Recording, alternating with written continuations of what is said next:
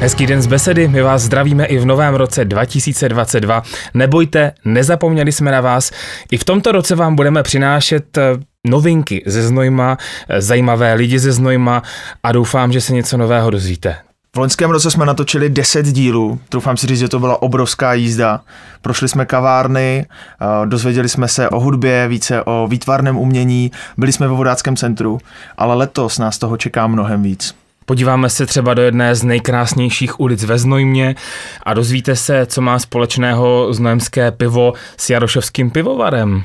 Přesně tak dozvíte se třeba i, co táhne mladé lidi k tomu otevřít si kavárnu, kde tak nějak půl na půl vaří kávu a pečou krásanty. Vydáme se i do světa bojového umění a to přímo bojového umění žen, což si myslím, že už tak je docela neobvyklý. Ano, i takovýhle lidi tady máme ve Znojmě. Také se vydáme za mladým člověkem, který se rozhodl žít ve Znojmě, vystudoval Janáčku Akademii muzických umění a teď třeba i kreslí pohlednice, věnuje se různým činnostem, takže to všechno nás čeká v letošním roce.